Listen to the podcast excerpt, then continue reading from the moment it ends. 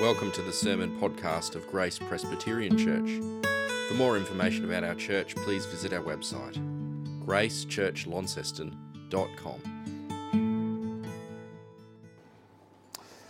Sarah's been reading to our children The Lion, the Witch, and the Wardrobe. Has anyone read that book? Yeah, yep. It's a wonderful story. Um, we're up to the sad part where the, the witch kills Aslan um, but as you know, or maybe you don't know, that's not the end of the story. There's a happy ending to come.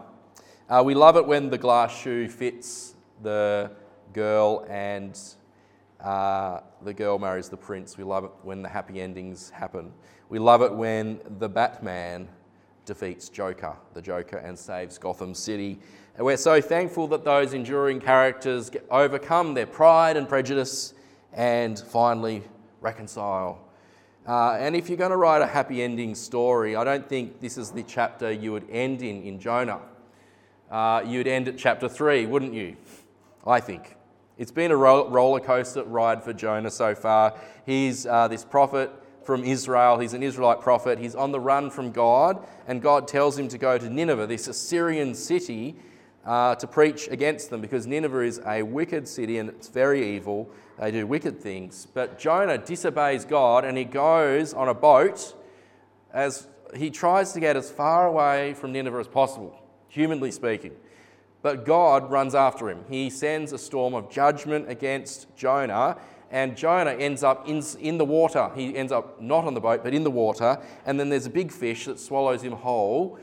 But God even has mercy on Jonah right then from the bottom of the ocean, and he gets vomited back up onto the land. There's a resurrection of sorts that happens there. Uh, in a remarkable turnaround, Jonah finally obeys God and he goes to this great city of Nineveh and he preaches the message 40 days and you'll be destroyed.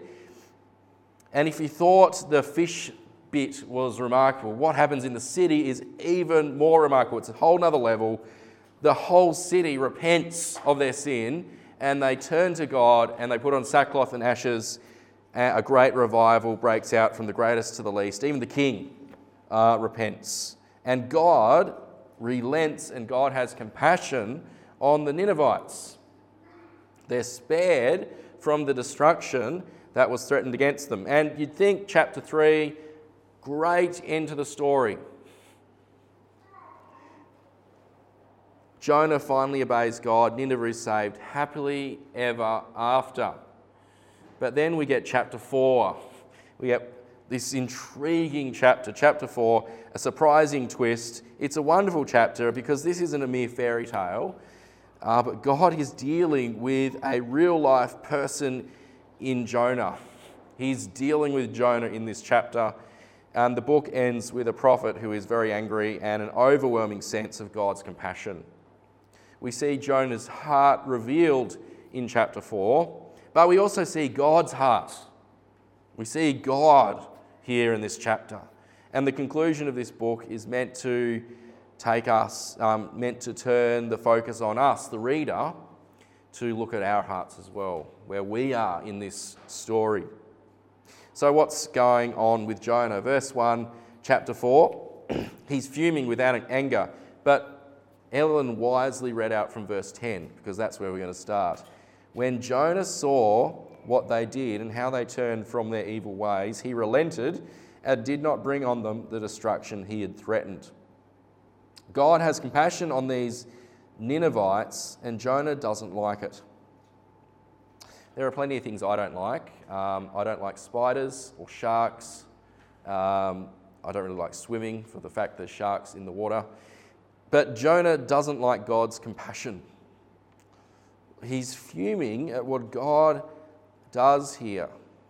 He's angry with God because it seems to him, verse 1, what God has done seems very wrong. Seems, he says that it seems very wrong to Jonah.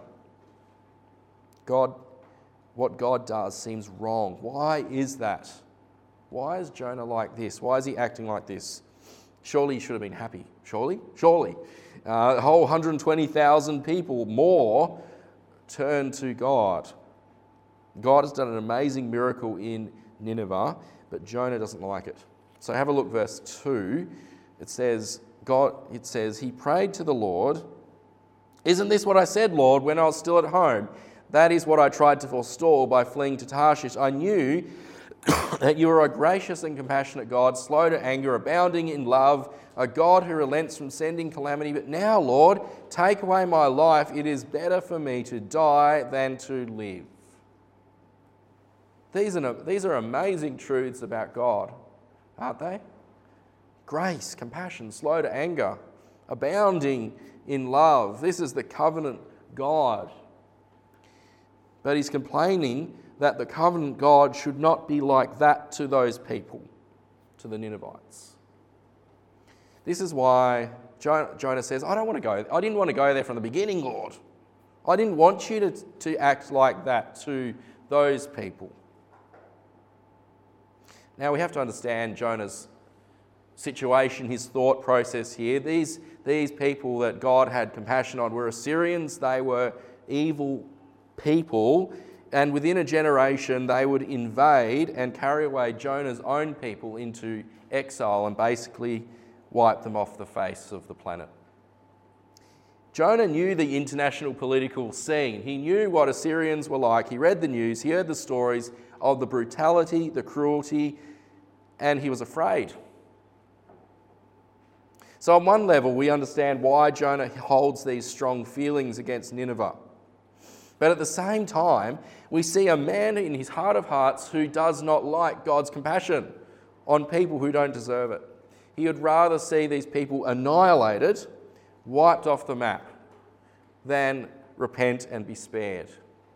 We see a prophet of God, nonetheless, no less, who really doesn't like that God is like who he is, that God shows mercy. A God of compassion is wonderful when it suits me. That's what he's thinking. It's wonderful if it's coming my way to my people. Please, Lord, not to the Ninevites. I think he's resenting God that he's turned the hearts of Nineveh. But I suspect that he's resenting God because he hasn't turned the hearts of Israel back to the Lord yet. Israel hadn't listened to the prophets. Israel weren't listening to the prophets. They had turned away. The preaching had fallen on deaf ears. But at five minutes at Nineveh, the whole city repents. What's with that, God? Why haven't you done this in my own people? Why should the Gentiles have grace to believe, but not Israel? Why save those people and not my own? You know, you know, God's ways are confronting at times. They can challenge us in our own understanding. They confound us sometimes in our pride, we can think that God should do something, but then He doesn't do it. In our pride, we can think that God shouldn't do something, but then He does it. That's what sin does within us, you see. Our wills are misaligned with God's will. Sin, by its very nature, is at odds with God, and we can be like Jonah. We can think we know better than God. We think we know more than God. Our preferences for how our situation plays out in our life, doesn't go our way, and we can become angry with God because what we think, what we think should happen, doesn't happen. We can become twisted in our hearts by circumstances that don't go our way. Jonah should have prayed a different prayer than verse 2. He should have prayed a different prayer. He could have been confronted by God's mercy on the Ninevites and prayed a prayer that would, prayer asking God to help him understand, to understand how vast and wide God's love is, even for Gentiles. Jonah could have prayed that, his, that God would help him to break down the prejudice that's built up in his heart. Jonah could have prayed to have for God to work in him a heart for the lost, those without hope. But Jonah doesn't pray that prayer here. He gets he is confronted with God and his character and he becomes angry. But God's question, verse 4, is, is just a wonderful question. And he says, But the Lord replied, Is, is it right for you to be angry? Is it right? How does Jonah reply to that? Well, he doesn't reply, does he? He can't reply. He has no right to be angry. God's mercy and compassion is astounding to Nineveh. But God's mercy and compassion towards Jonah is also astounding. Throughout the whole story, Jonah has been a complete mess, hasn't he? Jonah had forgotten how God had treated him. He had run away from the Lord. He did not deserve to be where he was. And God had rescued him from the bottom of the ocean, nonetheless. It's amazing, isn't it? Jonah says, uh, chapter 2, verse 9, that salvation comes from the Lord. That's really like the, the, uh, the tagline of the whole book salvation comes from the Lord.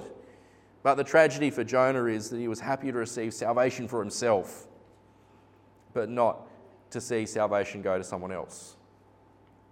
That wasn't acceptable. he hadn't really understood that God is slow to anger. Our God loves to show mercy. You know, if we've believed in the Lord Jesus, we have been shown this same mercy, haven't we? God's compassion and love has been demonstrated to us through Jesus. 2 Peter 3 says, verse 9, the Lord is not slow in keeping his promises. As some understand slowness, he is patient with us, not wanting anyone to perish, but everyone to come to repentance. God has been incredibly merciful to us. None of us can claim to have a right or a higher privilege in the kingdom of God. We, we can't claim any right to the mercy of God or that God shouldn't show compassion on that person over there and but on us in our pride, we think we can think that. But, but what we deserve for our sin, our sin deserves the calamity that was forecast for Nineveh. That's what our sin deserves. We deserve punishment for our rebellion against God. And as much as Jonah may have felt it, there is no entitlement when it comes to grace. There's no entitlement. God shows compassion on those he shows compassion on. We don't deserve the love that sent Jesus to the cross for us. We have a God who is slow to anger and abounding in love, and He's relented from sending disaster upon us for our sin because He sent that calamity onto His own Son, Jesus. His anger was spent on Jesus so that we could be spared. So we don't, we don't deserve mercy any more than anyone else. We can't look down on others or have a, a proud heart. Rather, let's, let's praise God for He shows us and others great compassion. Now, on to the second point, and we, we look more at God's compassion here in the next few verses. Um, God's heart of compassion. So, over the last few weeks, our garden at home has come alive the plants, uh, the seeds that I planted in our veggie patch have come up. The weeds are flourishing. It's just amazing to see the lawn grow. Uh, but we have an intri- uh, intriguing incident here with a plant in these next few verses a plant that is quickly growing. So, what's it all about? Verse 5 Jonah had gone out and sat down in a place east of the city.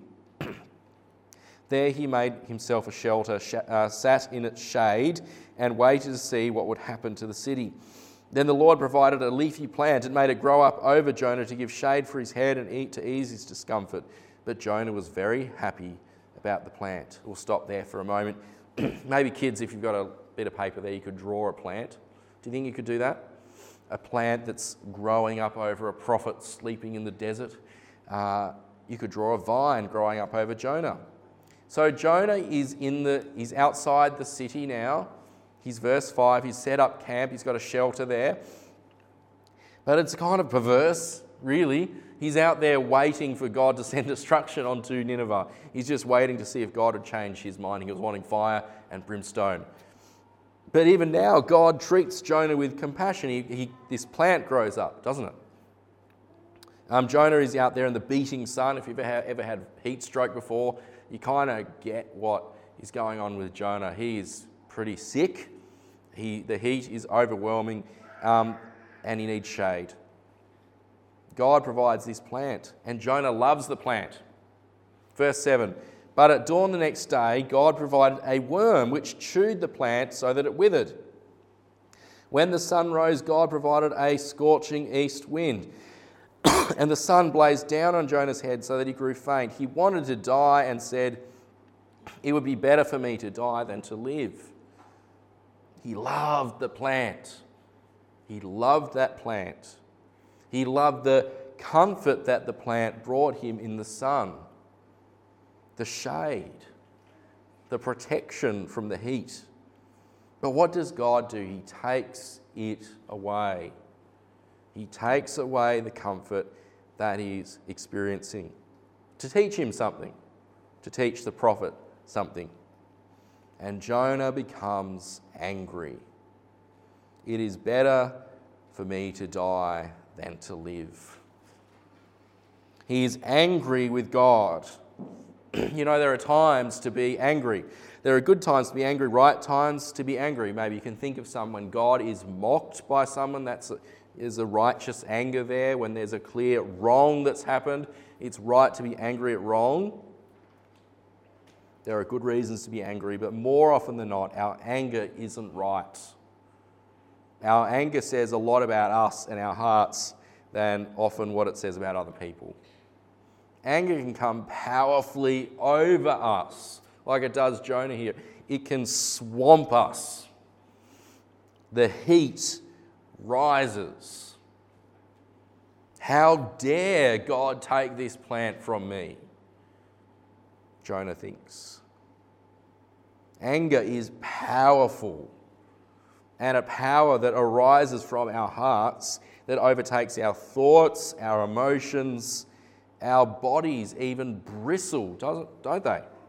Bristle with anger. We can get angry when God takes away something that we think is mine. We can get angry when God doesn't do what we want Him to do. We can get angry when something that we put our hope in, a plan, a strategy, something we put a lot of effort into, when it just doesn't work. We can get angry for a lot of reasons. And the question comes back from God Do I have a right to be angry? He turns, turns it around. He, he, he, he's saying, Jonah, you need to look inside yourself. Do you actually have a right to be angry? and more often than not, we don't, do we? Anger can come from a proud heart. When we become angry, it's often, sometimes, often because we've forgotten the grace that we've received in Jesus. We've forgotten the mercy of God. We, we don't remember that we have been showered with compassion by God. Psalm 139 says, Search me, O God, and know my heart. Try me and know my thoughts and see if there be any grievous way in me and lead me in the way everlasting. God say, says to Jonah, Look inside, see what's going on. Jonah, do you have a right to be angry? And we can pray, Search my heart, O God. Lead me, O Lord, to repentance, to change.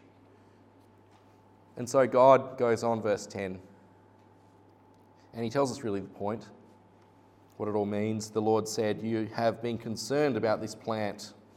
Though you did not tend it or make it grow, it sprang up overnight and died overnight. Should I not have concern for that great city of Nineveh, in which there are more than 120,000 people who cannot tell their right hand from their left, and also many animals? Jonah, you, you care about a plant. You didn't look after that plant. You didn't even plant that plant. You didn't water that plant, it just appeared because I made it grow, Jonah. I cared for you, Jonah. I showed you compassion, and you've invested so much in this plant. You love the plant. And if you care for a plant, Jonah, that's just there and gone, gone one day, the next. If you care about this plant, then why shouldn't I care about these people? Or even the cattle, Jonah, the, the animals. Shouldn't I care about those things as well? And the strong suggestion is at the end of the book here that you, Jonah, should care about people as well. People are worth more than plants.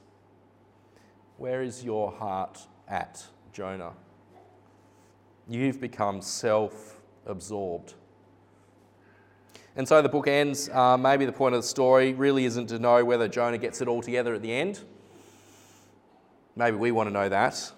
Maybe the conclusion to the book here is, is for the purpose to ask the reader about their own hearts. What are we caring about? Maybe the book ends this way to ask the question what we, about what we love most of all. What we care about, who we care about. Do we have God's heart of compassion? Do we? Do we reflect in us God's own heart for others, those who are far from Him or who aren't like us? Do we love people who we don't get along with?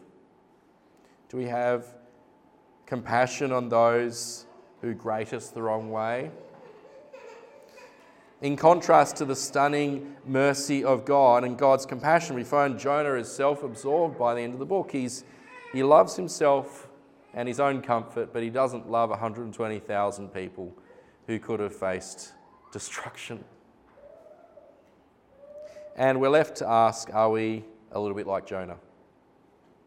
Time and again in the Gospels, we see Jesus and his heart of compassion.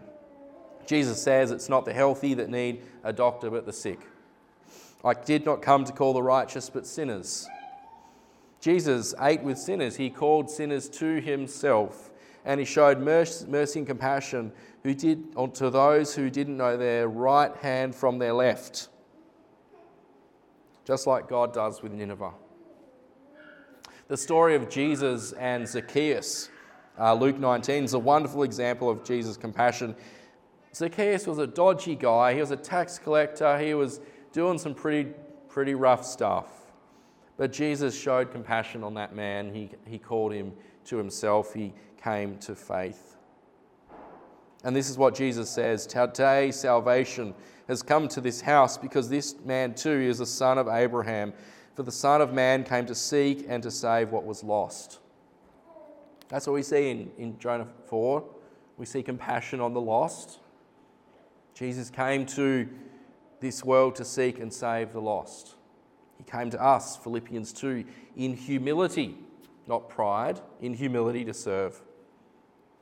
And so, if we, we have received grace, if we've received compassion in Jesus, if we've received salvation, then God gets to work at renovating our hearts, making what He loves what we love, aligning our hearts to be more like Christ. And so, the question is do we have that heart of compassion for others? Or do we lack a heart of compassion for others? The passage asks us the question do we care? Do we care for others? Do we care most of all about the things that bring us comfort in our lives? Are we moved and do we feel for other people? Jonah loved a plant more than he loved human beings. What a devastating critique that is. Could the same be said of us at times? Do we have a tendency to care more about ourselves and our own needs than the needs of others? Do we care about more about what sits in our garage than the plight of the lost? Are we more concerned about making our lives comfortable, setting ourselves up for the future, or the numbers in our bank account, more than thinking about the ways we might love and serve our fellow human beings? Does the cause of Christ and his mission mean more to me than my own comfort? Do we have a spirit of Jonah? Probably. Maybe. I suspect we do. Because that's why the book is here, isn't it? To show us, to urge us to see the compassion of God and to examine ourselves and to drive us towards Christ and ask to ask Him for help to change. We need, the, we need God to reorder our, our loves, what we love most in the world, to grow in us a heart of love which serves others before ourselves, to love God, to love our neighbours, to love, as Jesus says, even our enemies, the people we don't get along with, and pray for them. Jonah needed that. We need that too. You know, people are inconvenient, aren't they? People are inconvenient. They take up time, they take up energy. Uh, they don't always return the love we give them. They can respond in ways we don't like because they're people like us. But we are called to love others, not out of obligation, but because of God's compassion. Grace, you see, is the motivation for change. It's the motivation for showing grace to others. God's love is the only way we can possibly show love to others. The gospel, Christ Himself, came to unlovely people, and He calls us to love in return. We've received compassion, so let this shape how we see other people.